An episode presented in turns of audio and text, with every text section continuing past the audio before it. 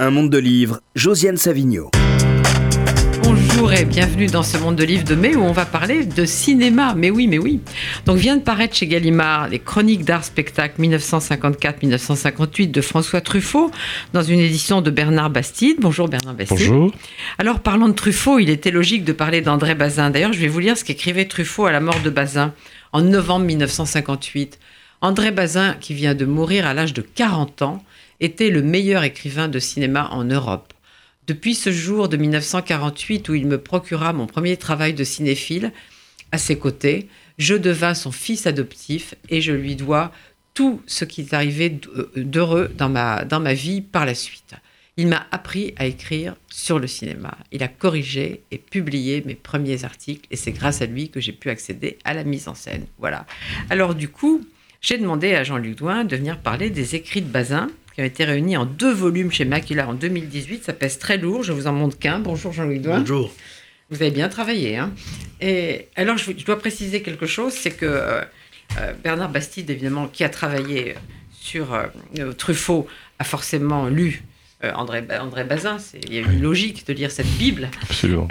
mais moi, je n'ai pas demandé, contrairement à mon habitude, je n'ai pas demandé ni pour moi, ni pour mon troisième invité, ce coffret qui vaut 149 euros qui est deux gros volumes, dont mmh. je viens de montrer un seul, et qui est euh, publié par une petite maison d'édition qui est Macula. Donc j'ai pensé que c'était un sacrifice financier trop fort. Et ben, si on a envie de le lire, euh, mon troisième invité qui n'a pas écrit de livre sur le cinéma, mais qui a fait un film, 68, Mon père et les clous. J'espère qu'on voit au moins une partie de, de l'affiche. J'essaie de voir, je vais la couper en deux, je pense. Voilà.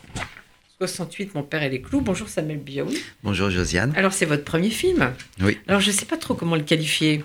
Documentaire, témoignage, chronique d'un monde perdu et d'une transmission, vous diriez quoi? Bah, Peut-être un peu détroit, mais c'est un, documentaire euh, qui s'inscrit dans, dans, je sais pas, dans un genre un peu cinéma direct, je pense. Alors qu'en pensent nos deux spécialistes de cinéma, Jean-Luc Moi j'aime beaucoup ce type de documentaire, parce que c'est ce que j'appelle les, les, documentaires à genre double. C'est-à-dire qu'on peut penser dans un premier temps qu'on va évoquer euh, un petit commerce, sa disparition, une époque révolue. Et puis en fait, ça, cache un autre documentaire beaucoup plus mystérieux, clandestin, même si ça a été un peu évoqué dans le titre, c'est à savoir le, les rapports avec votre père, le propriétaire de ce magasin. Et il y a, y a, tout un arrière-plan très touchant, euh, outre euh, l'évocation d'une époque de la politique française qui est bien discréditée depuis.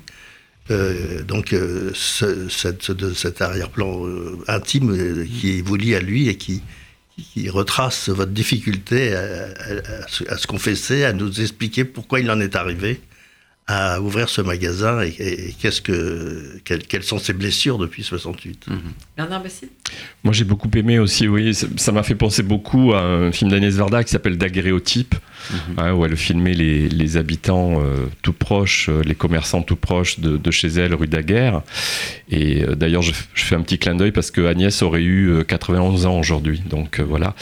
Donc ce film m'a fait penser beaucoup effectivement à ce, à ce que Pérec appelait l'infraordinaire Hein. donc cette idée de, filmer des moments où on a l'impression qu'il se passe rien en fait, hein, où on a juste comme ça le, va-et-vient des clients qui entrent et qui sortent, et en fait où on apprend beaucoup de choses sur ces, personnes. Et j'ai bien aimé ce, dispositif quasi théâtral. Hein. c'est presque une loge de théâtre, la caisse, et puis on a le monde qui arrive comme ça avec cette porte frontale, le monde qui arrive, qui fait son petit numéro comme ça, son petit.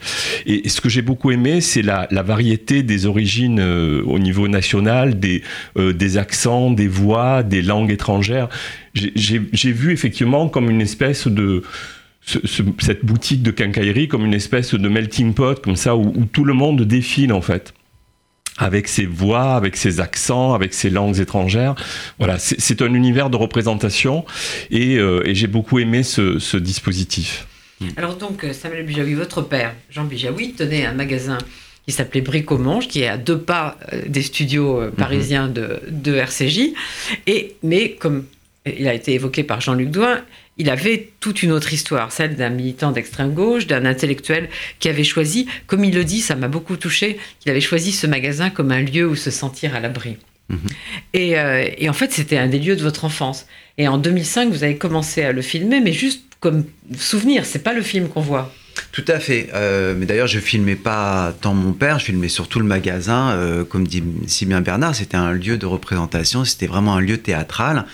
Et j'avais juste envie, au départ, le geste, hein, c'était de capter un peu l'essence de ce lieu et de garder une trace, de garder. Donc c'était pour les souvenirs, pour les employés, pour les habitués du magasin, mais il ne s'agissait pas de faire un documentaire, euh, enfin en tout cas, il n'était pas question encore de faire ce documentaire qui est maintenant euh, là sous nos yeux.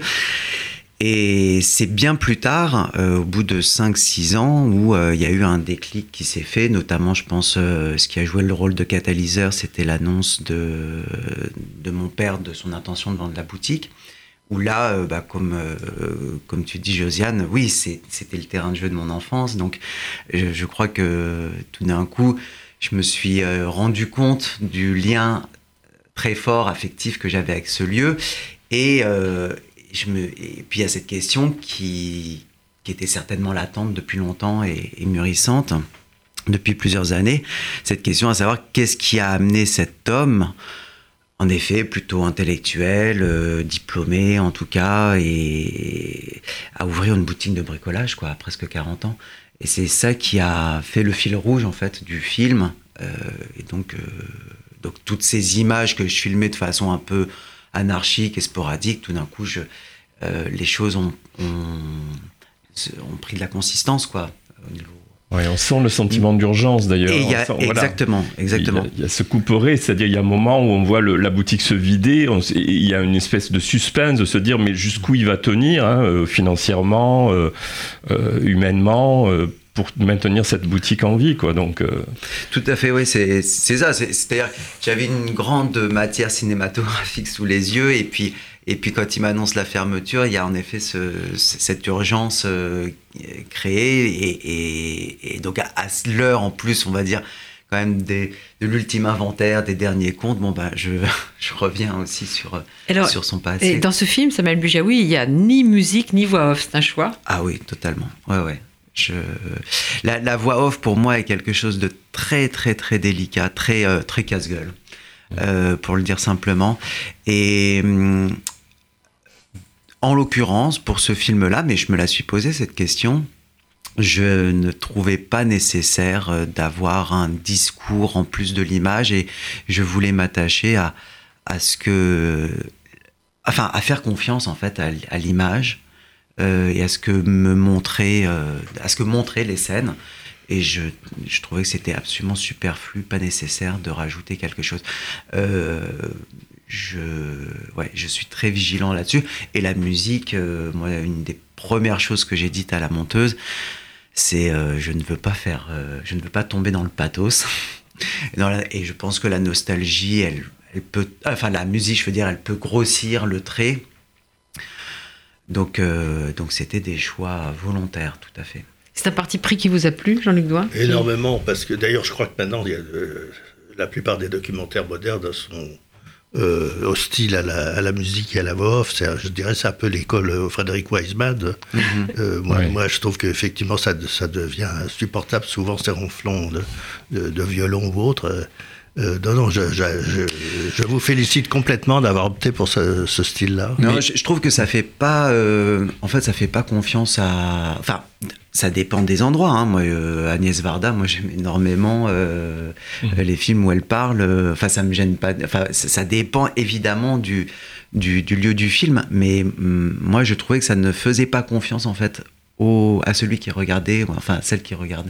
Bernard Bastide Oui, en même temps, vous êtes très présent parce qu'on on entend votre voix, même si vous êtes hors champ, on entend, euh, on voit votre père vous désigner à ses amis, donc euh, en même temps, vous, vous revendiquez votre présence et votre point de vue, c'est ça qui fait la richesse aussi mhm. du, matériau, c'est-à-dire qu'on sait qui, qui, filme, qui regarde, le, le, regard est revendiqué, est assigné dès le départ. Mhm. C'est ça qui fait la, la, mhm. la richesse du documentaire aussi.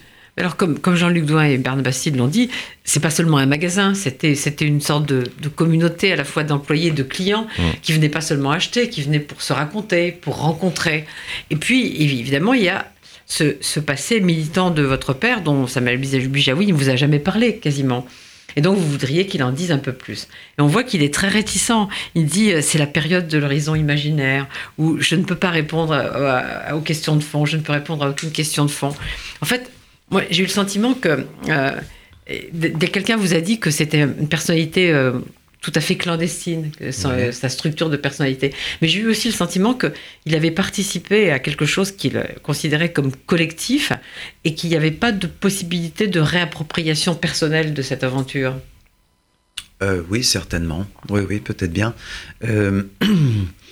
Euh, c'était c'est en, effet une personne qui est très réservée, très pudique à son sujet, et, euh, et tout ce qu'il dit devant la caméra, c'est la première fois qu'il me le dit.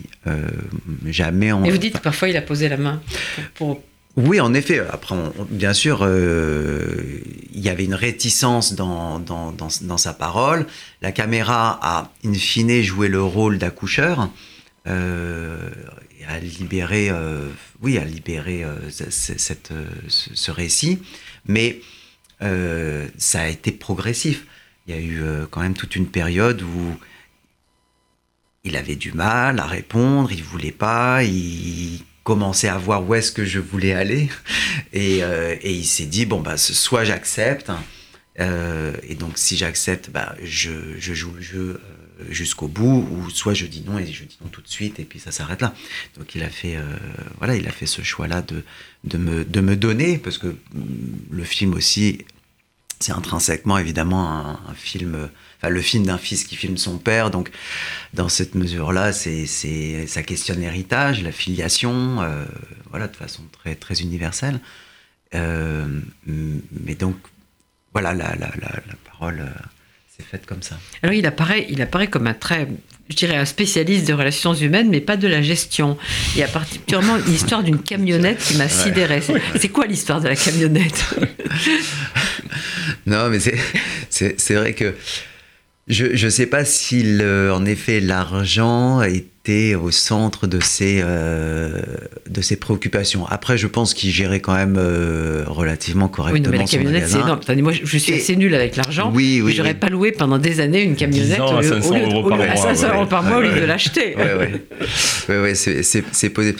Mais après, bon, euh, je pense que c'est un peu plus. Euh, à mon avis, il a moins perdu d'argent que euh, les, les, quand on le présente comme ça de façon brute, parce que euh, il y avait plein de choses qui étaient incluses dedans, dans ses locations, l'entretien, enfin les réparations de femmes. Donc bon, je ne sais pas s'il a si perdu d'argent que ça. Voilà. Mais Bernard Bassi tout à l'heure disait qu'on est un peu au théâtre comme dans une loge. Et il y a un personnage, c'est-à-dire, j'ose pas dire le mot personnage, mais pourtant mhm. c'est ça. Il y a un mhm. personnage important qui est le miroir. Oui, tout à fait. Très Alors, juste. C'est quoi ce miroir? Très juste. C'est un grand miroir qui est derrière la caisse où sont collés euh, une quantité de post-it euh, euh, où sont écrits justement les les factures, les, factures, les crédits faits aux gens différentes. Enfin voilà, les numéros de téléphone, les des mémentos. Et à la fin, alors oui, à la fin, à la fin du film, donc Jean enlève, euh, il, à côté de lui et, se trouve Mangala.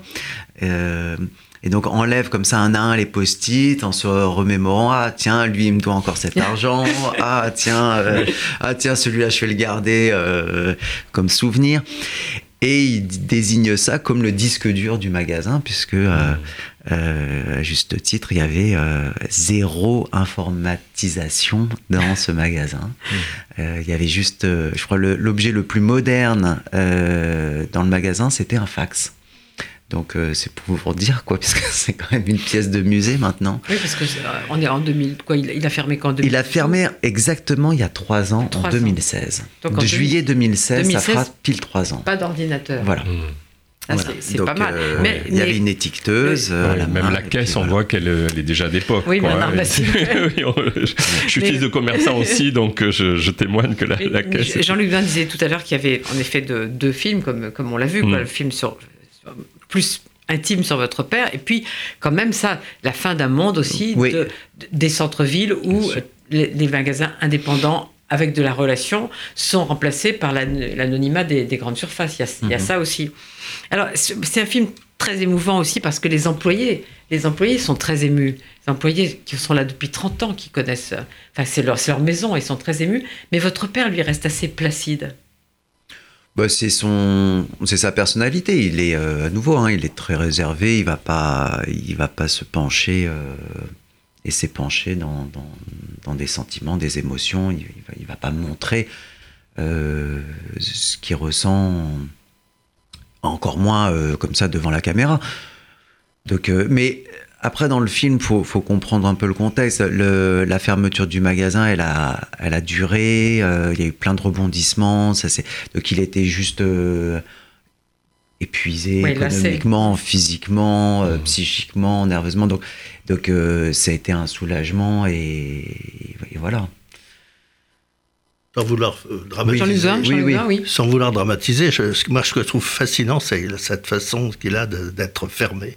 Fermé. euh, Comme son ça- magasin. Comme son magasin qui en même temps euh, montre sans arrêt des, des images d'ouverture. Les gens, les gens rentrent, les, les, les employés sont ouverts. Lui est fermé, reste fermé, tragiquement fermé. Et, et moi, ça me, ça m'évoque tout ce que 68 a pu laisser de traces douloureuses Mhm. dans la conscience de tas de gens qui l'ont vécu de près. Euh, ceux qui se sont suicidés. Mais euh, comme il a dit, l'horizon imaginaire. euh, L'horizon imaginaire. Lidard qui a perdu la parole, euh, voilà, tout ça. Et ça, je trouve ça vraiment très, très, ouais, très émouvant. Alors il faut aller le voir ce film. Il faut. Alors, Bastille, D'urgence. Ah oui, absolument. Il te reflet Médicis, il faut dire à Paris. Voilà, hein, mais je euh, crois, justement, d'autres salles donc, aussi. donc il, faut, il faut bien redire, je, montre, je remonte la, la fiche, il faut bien redire que ces films-là, ces films qu'on aime, euh, il y a eu récemment aussi un documentaire sur Étienne Rodagil que j'ai beaucoup aimé, sont des films fragiles Bien sûr. par rapport aux gros mastodontes commerciaux, donc euh, il faut vraiment les soutenir. Il faut, il faut y aller, il faut les soutenir pour qu'ils durent le plus longtemps possible. Alors je crois, Samuel Bijawi, que vous allez, euh, dans les jours qui viennent, présenter votre film euh, dans Oui, en effet, endroits. il y a euh, bah, demain, vendredi euh, 31 mai, il y a une euh, séance euh, rencontre avec débat donc à 20h à l'UGC Cité Les Halles. Et puis euh, dimanche prochain, euh, le 2 juin à 11h au cinéma L'Escurial. Et un peu plus loin, le 15 juin, euh, là donc c'est à Annecy, euh, à 20h30 euh, au cinéma La Turbine. Mais en tout cas, il est euh, à l'affiche euh, au Reflet Médicis, en effet, mais, mais pas que. Il, est, euh, il passe encore dans 24 salles en France euh, pour sa cinquième Ça, semaine. c'est bien. Voilà, C'est joli. hein. sortie. Et je crois qu'il y en a trois à Paris. hein. donc, euh, il y a le Majestic euh, Bastille, l'Escurial et le Reflet Médicis. Voilà. Bon, alors, euh, les, auditeurs de RCJ sont de grands lecteurs, mais je pense qu'ils aiment aussi le cinéma. Et de toute façon, ça a à voir. Ça à voir. Allez-y.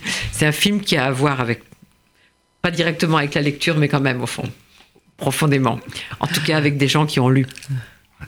Alors, euh, François Truffaut. Mais François Truffaut, lui, il n'a pas commencé par faire un film. Contrairement à Samuel Bijawi, qui normalement est architecte et, euh, et- et prof de maths, et qui tout d'un coup. Au fait, vous allez en faire un autre Euh, C'est fort possible, oui. Ça, Oui, Vous êtes piqué au virus. oui, oui, c'est en Vous êtes réflexion. piqué au virus là. Piqué, piqué. Oui, oui, moi c'était quelque chose que je voulais faire déjà depuis longtemps en fait. Donc Truffaut, lui, il a fait la- l'inverse. Il a commencé euh, par écrire, par être un critique très rude, très Ah oui. rude, très polémique. Et Alors Bernard Bastide, votre préface à cette édition, c'est comme une sorte de petit essai sur le sujet. Je vais lire la phrase d'Éric Romer que vous mettez en exergue.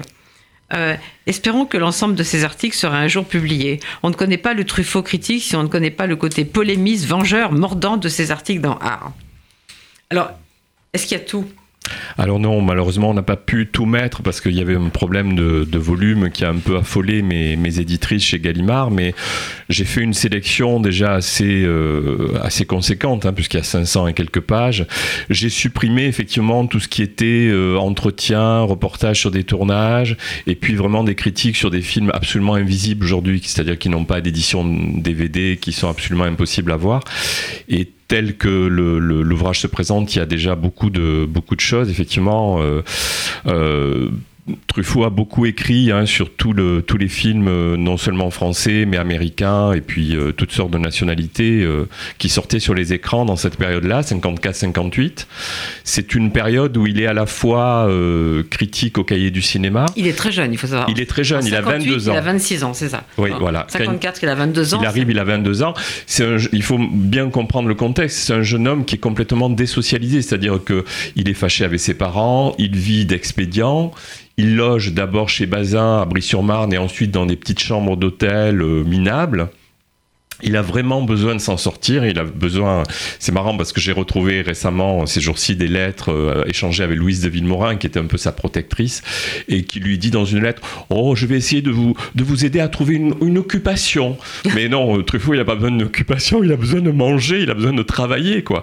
Et donc, il va il va travailler grâce à l'aide de Bazin. Il va travailler à Travailler Culture d'abord, hein, où il prépare les fiches euh, de cette association où, où Bazin présente les films, et ensuite il va euh, se mettre à écrire.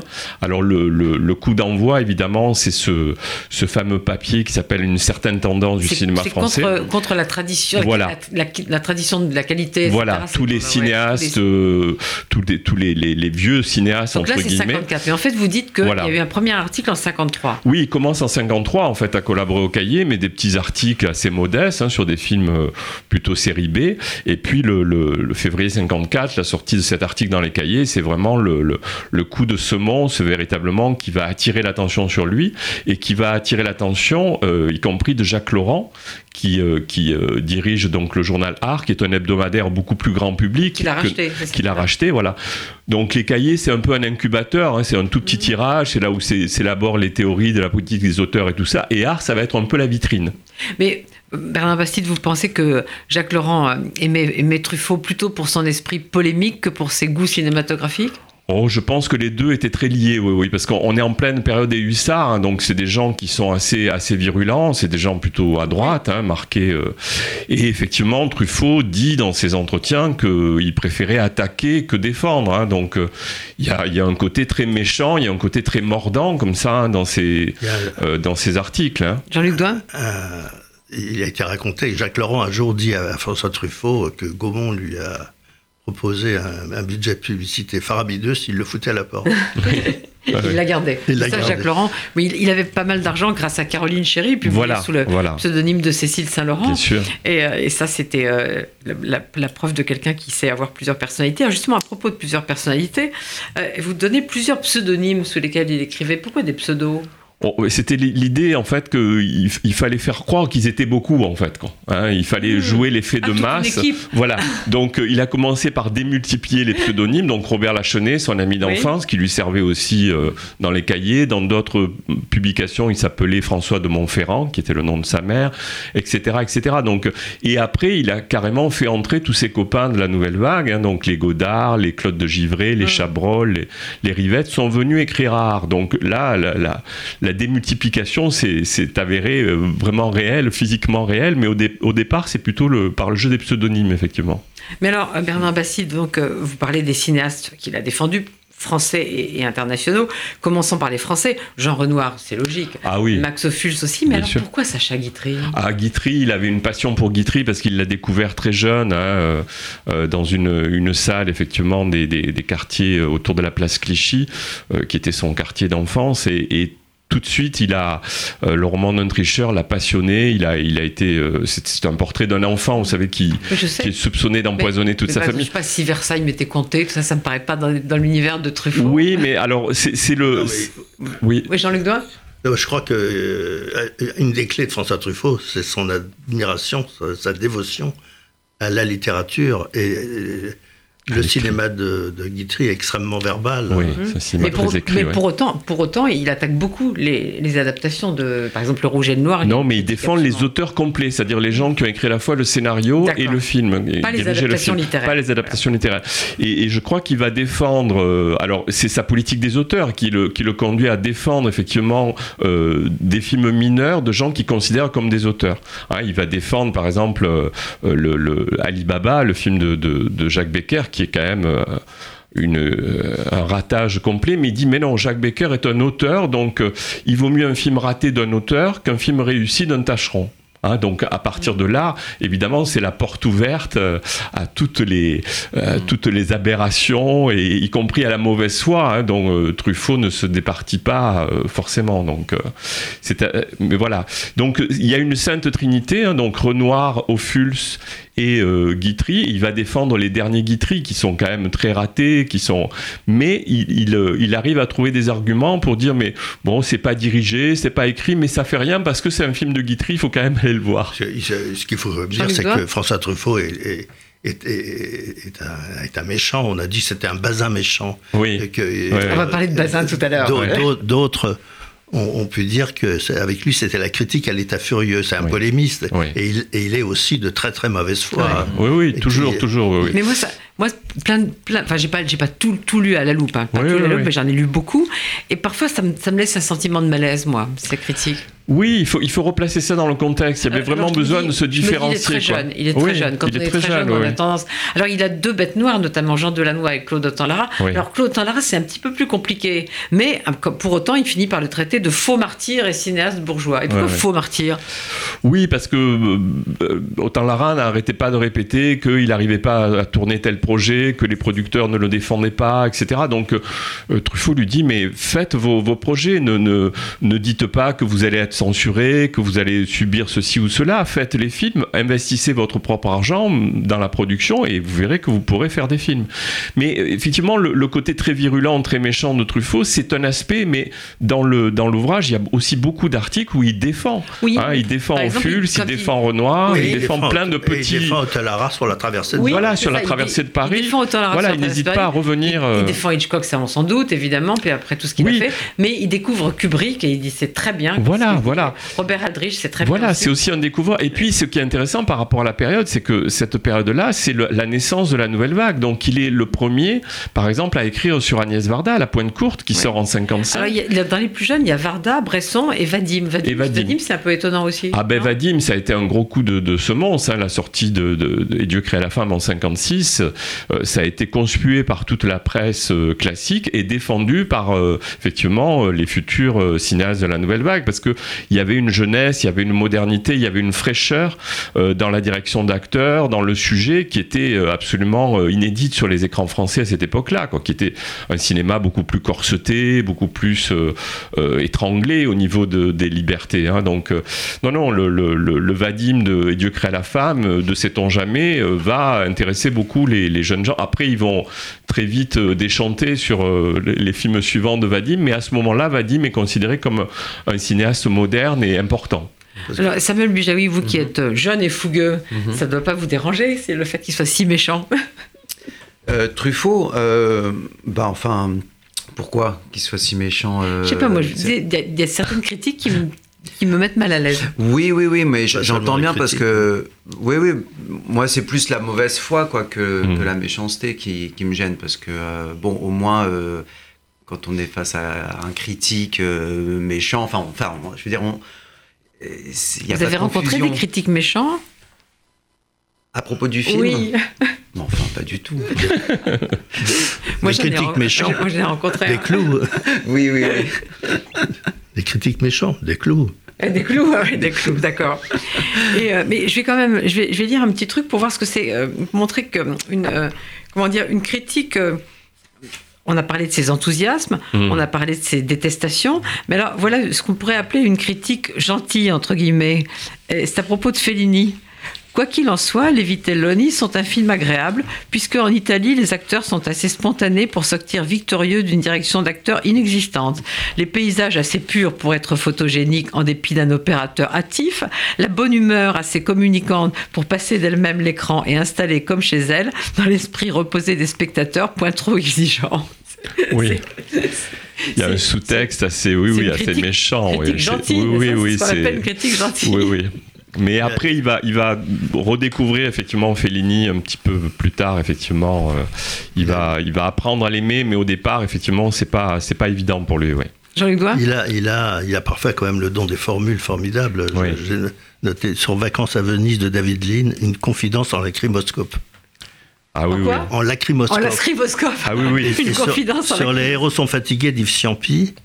Il, dit raconter en quelques mots le scénario de ce film est génial. En 30 lignes, il devient ridicule. Mais moi, j'ai le rouge et le noir que je trouve aussi. Ah le, rouge, le, rouge, et le noir que je trouve quand même très méchant, mais, mais, mais, mais, jubilatoire, je dois reconnaître. Écrit, ouais, Dans le rouge et le noir, tout est morne, mort. Des cadavres élégants se promènent dans des décors de salles de bain, meublés de réfrigérateurs dans un univers de matière plastique. Tout cela est glacial, funèbre. Et soudain, nous découvrons que ce style malaisé à définir nous est familier depuis la vogue des théâtres de la rive gauche.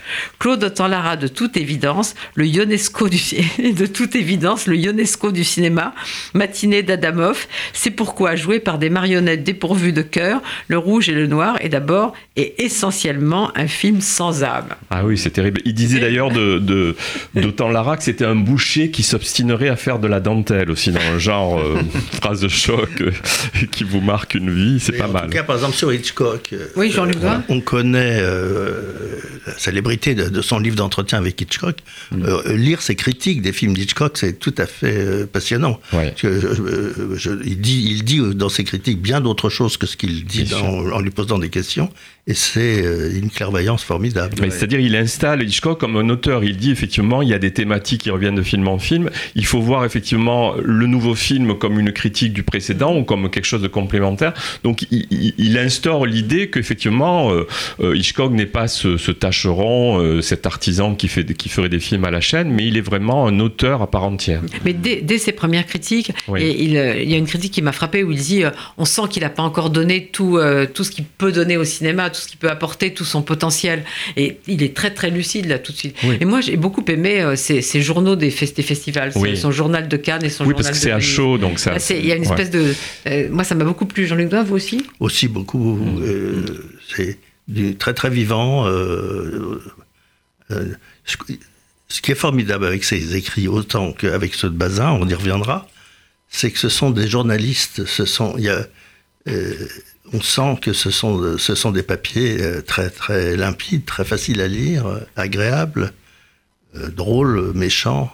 Euh, on est loin de, des textes théoriques de, Oui. de philosophes ou de. Samuel C'est Bijawi ça, ouais, non, mais il y a un réel point de vue, c'est ça. On apprend des choses euh, en plus euh, du film. Il y a un regard qui est, euh, qui est aiguisé, quoi. C'est ça qui est, qui est passionnant, moi, je trouve. Oui, dans- puis c'est porté par une passion, oui. passion du cinéma et le, le- le désir de transmettre, hein, que ce soit par l'écrit ou par, par l'oralité aussi, comme faisait Bazin qui présentait beaucoup de ciné-clubs. Mais voilà, il y a ce désir de, de transmettre cette passion et ça, c'est, ça passe très bien dans les textes encore aujourd'hui. Mais justement, on va parler de Bazin. Euh, avant, je voudrais juste dire qu'il y a deux textes euh, de Truffaut qui ne sont pas des critiques que je trouve très beaux. C'est ce qu'il écrit à la mort de Max Ophuls et à la mort de James Dean. Je trouve que c'est Ouais. deux, deux très beaux textes. Ouais. Là, on voit que, euh, ça il faut le dire aussi, c'est euh, pour, les, pour les lecteurs, je remonte le, que c'est extrêmement plaisant à lire parce qu'il y a une qualité d'écriture et euh, que bah, parfois on, on aimerait trouver dans certains journaux aujourd'hui, Oui. n'est-ce pas Jean-Luc Douin J'a- J'acquiesce. C'est sidérant de voir qu'un jeune homme de 22 ans a autant de références littéraires, cinématographiques, picturales. On se dit effectivement que cette génération-là, ils avaient une telle soif de culture, hein, d'avoir été privés aussi pendant la, la période de la guerre, que ils ont dévoré, ils ont dévoré la vie, mais ils ont dévoré la culture. hein. Il y a- on, on sent une, une soif, une faim de, de- de savoir, de connaissance qui est absolument hallucinante. Alors, donc, Ouais. C'est tellement mieux que de, de mettre des étoiles. ah, Et des likes. et des likes. bon, donc on va, euh, alors, on va aller- arriver à André Bazin, n'est-ce pas? Euh, Donc deux gros volumes, j'ai montré ça tout à l'heure, je les remontrerai tout à l'heure. Donc il est l'un des fondateurs des Cahiers du cinéma euh, en 1951 et il est mort très jeune, comme je l'ai À vu, 40 ça, ans, à en 40 ans. 1958. Et il est resté une figure mythique. Et euh, Truffaut dit, comme je l'ai cité tout à l'heure, il m'a appris à écrire sur le cinéma. Alors, est-ce qu'il avait la dent aussi dure que Truffaut Mais non, euh, il, il savait euh, euh, dire ce qu'il avait à dire de façon très critique, mais au contraire, c'était quelqu'un d'une très grande tolérance, d'une grande générosité. On dit toujours qu'il avait chez lui une, une douceur phénoménale. Euh, André Bazin, il y avait quelque chose de franciscain en lui, et il est resté, je pense encore aujourd'hui, le, le critique le plus traduit à l'étranger. Et, il y a une biographie de lui qui a été écrite il y a des années. Elle, Par a, qui elle a été faite par un Américain, euh, Oui. Dudley Andrew. C'est absolument fantastique. C'est chez qui On peut la trouver Chez au Cahier du, Cinéma. je pense qu'on peut. Je pense que c'est encore. Que ce soit pas un Français qui a fait la biographie d'André Bazin. Un Américain. Oui, qui est venu travailler à Paris et qui a rencontré beaucoup de témoins. Il y, a plein de Français qui ont comment dire, découvert des auteurs américains.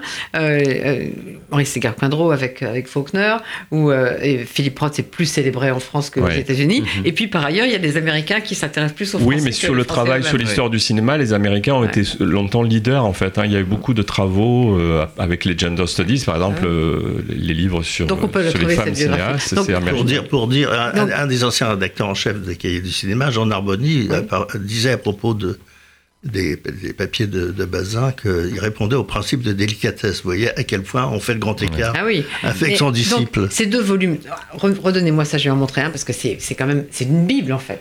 Parce que ce que je, ne sais pas si je peux le montrer à la caméra, mais c'est écrit tout petit, mais tout petit. On peut vraiment parler de Bible, y compris sur la qualité du papier. Tout petit. Et alors, donc, là, pour le coup, contrairement au livre de Bernard Bassit, il y a tout. Absolument, euh, c'est intégral. Intégral. Mais, dites-moi, il a, il a vécu très peu de temps et il a écrit, mais tous les jours. Oui, oui, énormément. Et plusieurs papiers par jour. Et c'est ce qui est fascinant, c'est qu'il écrivait souvent à la fois d'abord pour un quotidien, le Parisien libéré, ensuite pour un hebdo, genre France Observateur, ensuite pour un mensuel, hein, genre les cahiers du cinéma.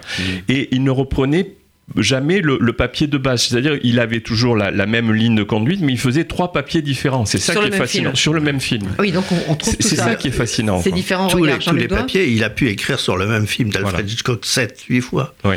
Euh, sans, se répéter. Et chaque, fois, c'était différent, ça enrichissait sa lecture. Chaque fois, il creusait un peu plus. Quelqu'un qui m'a toujours fasciné, c'est un, critique du repentir c'est quelqu'un qui, euh, qui osait dire à propos d'un film, j'ai écrit un papier il y a trois mois, je, me suis trompé. Je me dis, man, je l'ai revu le film, j'ai fait erreur. Ah c'est rarissime ça.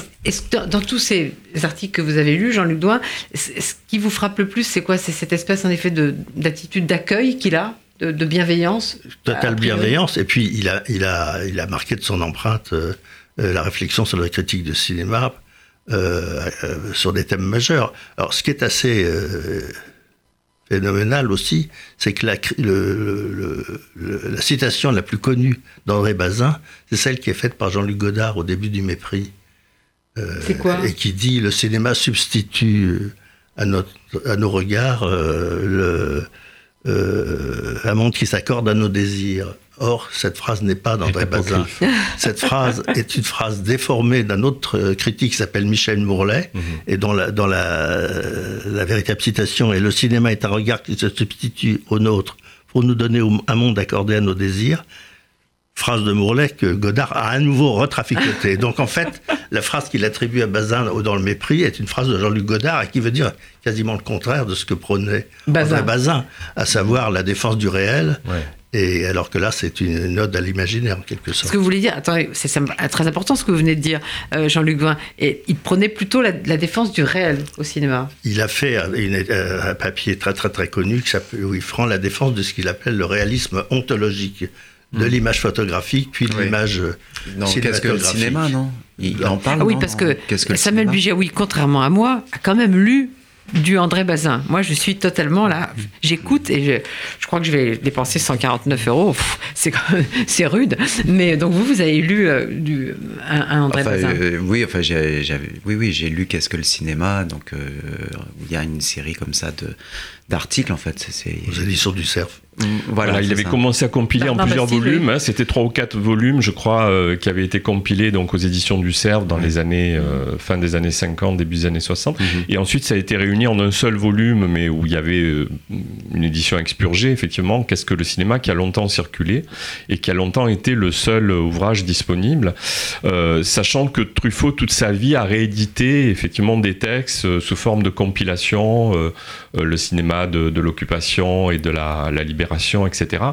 Et curieusement, on a constaté qu'à la mort de Truffaut, en 84, l'édition des textes de Bazin s'était arrêtée. Et à partir de là, il y a eu ce projet un peu qui était l'Arlésienne, effectivement, qui a, qui a rebondi, voilà, qui a été au moment au cahier du cinéma, chez Claudine Paco, tout ça, et puis qui a enfin sorti, qui a enfin sorti au bout de 15 ou 20 ans chez, chez Macula, qui qui a pris un risque considérable. Pour moi, c'est l'événement éditorial vraiment de, de l'année. C'était 2018, oui, oui. Ah, fin 2018, c'est ça Oui, oui, fin 2018, c'est sorti. Jean-Luc Non, je, pense aussi, enfin, je vais pas jeter un pavé dans la mare, mais je pense qu'il y a une période où tout à coup, euh, Bazin a, disparu et, qu'il a fallu célébrer euh, un autre culte, celui du, saint Serge Danet.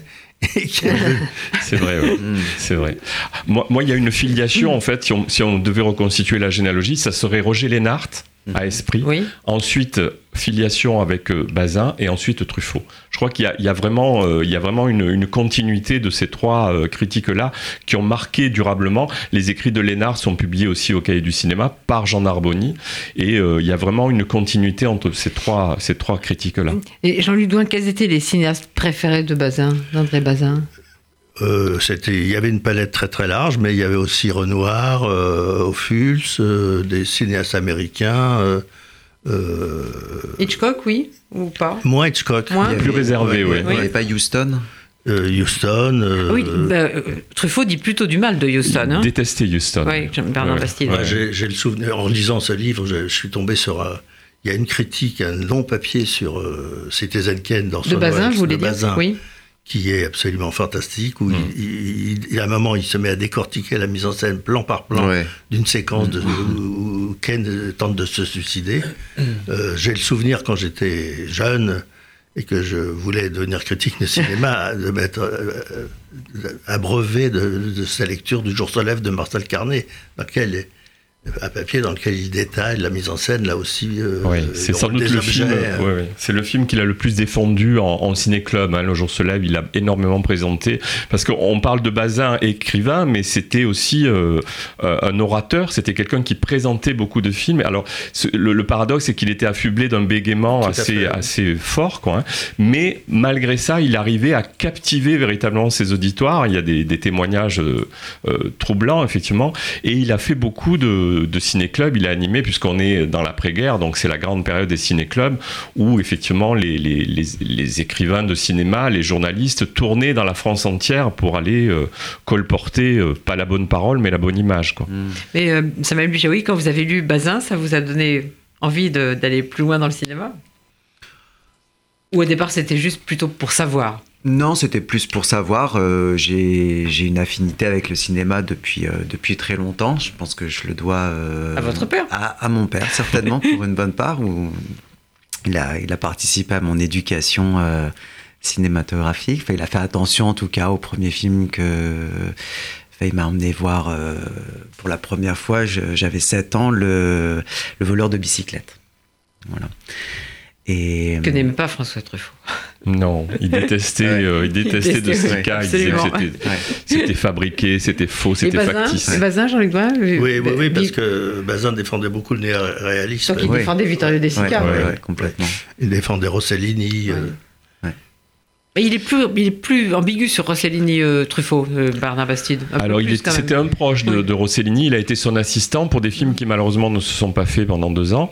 Mais non, c'est un des rares qu'il arrive à sauver effectivement dans le, le néoréalisme. Lui et Castellani, qui est aujourd'hui oublié, mais tous les autres, il les, il les déteste vraiment. Euh, foncièrement. Quoi. Et vous l'avez aimé, Samuel Bichaoui, le voleur de bicyclette, quand vous aviez 7 ans? Ah oui, oui, oui j'étais fasciné. Ouais. ouais je, crois que je suis sorti, j'étais, euh, j'ai pas parlé pendant une heure. Enfin, bon, après, c'est, c'est, c'est, euh, c'est un événement quoi, quand on va au cinéma. Puis pour la première ah fois, bah on, baigne dans l'image, on voit les, euh, la, la, salle, les, enfin bon, il y a tout. Oui, puis de pouvoir s'identifier au héros du film, complètement, le, petit garçon. Bien sûr.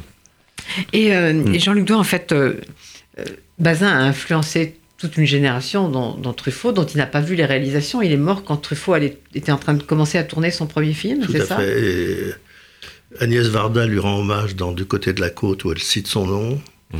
Euh, Truffaut lui rend hommage au début des 400 coups dans le générique. Il est, mort le premier jour de tournage des 400 coups, donc au niveau symbolique, c'est quand même très fort. Quoi. Il y a vraiment un passage de relais, et c'est pour ça que j'ai voulu euh, clore le, volume par ce, cet hommage à Bazin, bien que Truffaut ait continué à écrire de façon plus sporadique dans l'art, mais il y avait vraiment l'idée de, quelque chose qui finissait à ce moment-là. Il y avait euh, une transmission, un passage de relais qui s'effectuait le jour du, décès de, Bazin.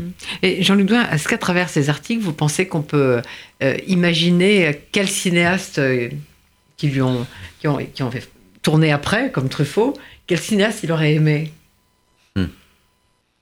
Truffaut? Euh, sur Montrefort, évidemment, euh, je pense que la nouvelle vague, tous les. Pas Godard. D'après ce que vous dites sur le côté réalisme. C'est-à-dire Godard déjà, euh, lequel Godard Le Godard première période, si je pense qu'il aurait aimé, oui. il aurait peut-être pas aimé le Godard révolutionnaire de 68, mais il aurait aimé le, Godard des débuts, je pense. Il faudrait qu'on fasse une autre émission sur Godard. On va pas Bernard Bastide, on va pas. Vous n'allez pas faire les écrits de Godard ensuite. Non, ça a déjà été fait par euh, Alain Bergala, donc euh, non, non.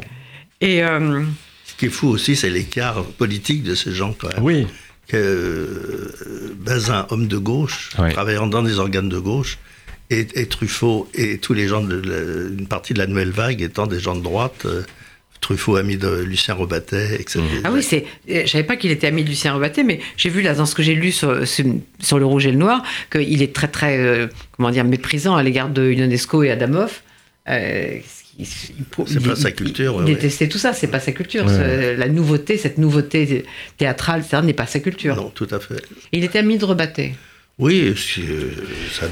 il y a un lien qui s'est noué à un moment donné. Il y a eu quelqu'un qui les, qui les a présentés. Ils ont commencé une, une, petite correspondance et il y a eu une tribune dans un journal qui s'appelait Dimanche Matin. Il y a eu cinq chroniques qui sont passées comme ça. C'était un peu l'ancien et le moderne. Donc c'était Rebatté qui dialoguait avec Truffaut autour de, de l'actualité cinématographique. Il aurait dû choisir un meilleur écrivain de droite, d'extrême droite. Il y en a de meilleurs. Ben, oui, c'était un hussard. Truffaut était un hussard. Truffaut était un hussard, oui. J'ai découvert ça, c'est curieux, j'ai découvert ça. Ah J'avais pas du tout cette image-là, en fait. Ah oui, cette filiation. Et... il faudra refaire une émission sur ce qu'ont été les cahiers et expliquer que euh, Romer, euh, Godard, tout bah, ça, c'était des gens de droite. On va prendre hein, rendez-vous, on va prendre rendez-vous tous les trois. Alors, et Samuel, il va devoir faire une, une séance de rattrapage parce qu'il en sait moins que vous. Et, euh, et Bernard Bastide, Jean-Luc Douin, et Samuel peut-être aussi. Est-ce que vous pensez que Bazin était un meilleur critique que Truffaut, finalement? Jean-Luc? Moi, ça, me gêne de dire ça devant vous. Bah non, mais il faut le dire. Mais oui, je pense, je pense. Il ne faut pas être gêné. Moi, j'ai toujours été plus porté vers la délicatesse que sur l'invective. Euh, donc, je me rangerai plutôt du côté d'André de, Bazin. Oui, je crois aussi. Je pense que Bazin est vraiment un spectateur hein, qui, euh, qui essaie de faire accoucher effectivement le film, de, de révéler les valeurs esthétiques, éventuellement un message euh, plus, plus intime, plus spirituel quand, quand, il y a matière. Mais alors que Truffaut, effectivement, c'est le, côté virulent, c'est le côté pamphlétaire. Et Truffaut, c'est très vite le côté cinéaste qui prend le dessus. C'est ce que dire. Il a le point de vue du cinéaste il dit là, la direction d'acteur est, pas très bonne. Là, euh, il aurait dû choisir quelque chose. Le chef opérateur voilà, est pas bon, voilà l'image. Alors ça, c'était l'argument de dire voilà, l'image est pas bonne, le son est dégueulasse, n'y allez pas. C'était quand il voulait descendre un film, c'était son dernier argument. Écoutez, les choses sont claires. Moi, je préfère en tout cas lire Bazin euh, et regarder les 400 coups. D'accord. Alors, en tout cas, pour moi, les choses sont claires. Euh, si on est cinéphile et même pas, si on aime lire, si on aime lire surtout sur le cinéma, il faut absolument acheter, même si ça coûte 149 euros, il faut acheter chez Macula ces deux volumes. Il faut dire qu'il y a une table des matières très détaillée, très bien ah. faite, donc on peut picorer effectivement. Euh. Et puis, il faut lire François Truffaut, c'est bien, euh, c'est très bien écrit, on a envie, c'est c'est romanesque aussi. C'est peut-être parfois, ah, j'ai trouvé ça plus romanesque. C'est un livre très, très stimulant. Ouais, très stimulant. Et puis, et puis, vite, vite, il faut aller voir ce film de Samuel Bijawi, dont vous avez vu qu'il est au Reflet Médicis, ou ça encore au Majestic Majestic Bastille, à l'Escurial. À l'Escurial, puis que vous, vous le présentez dans plusieurs endroits, dans Annecy, très beau lac. Et euh, donc voilà, et donc moi l'été approche, donc je vous conseille d'emporter tout ça. Euh, là c'est un peu lourd, mais bon, après tout, il faut avoir oh, des 3 valises. 5. Il faut avoir des valises lourdes. Et bien merci à tous les trois. Merci, merci à Louise Denis pour la réalisation.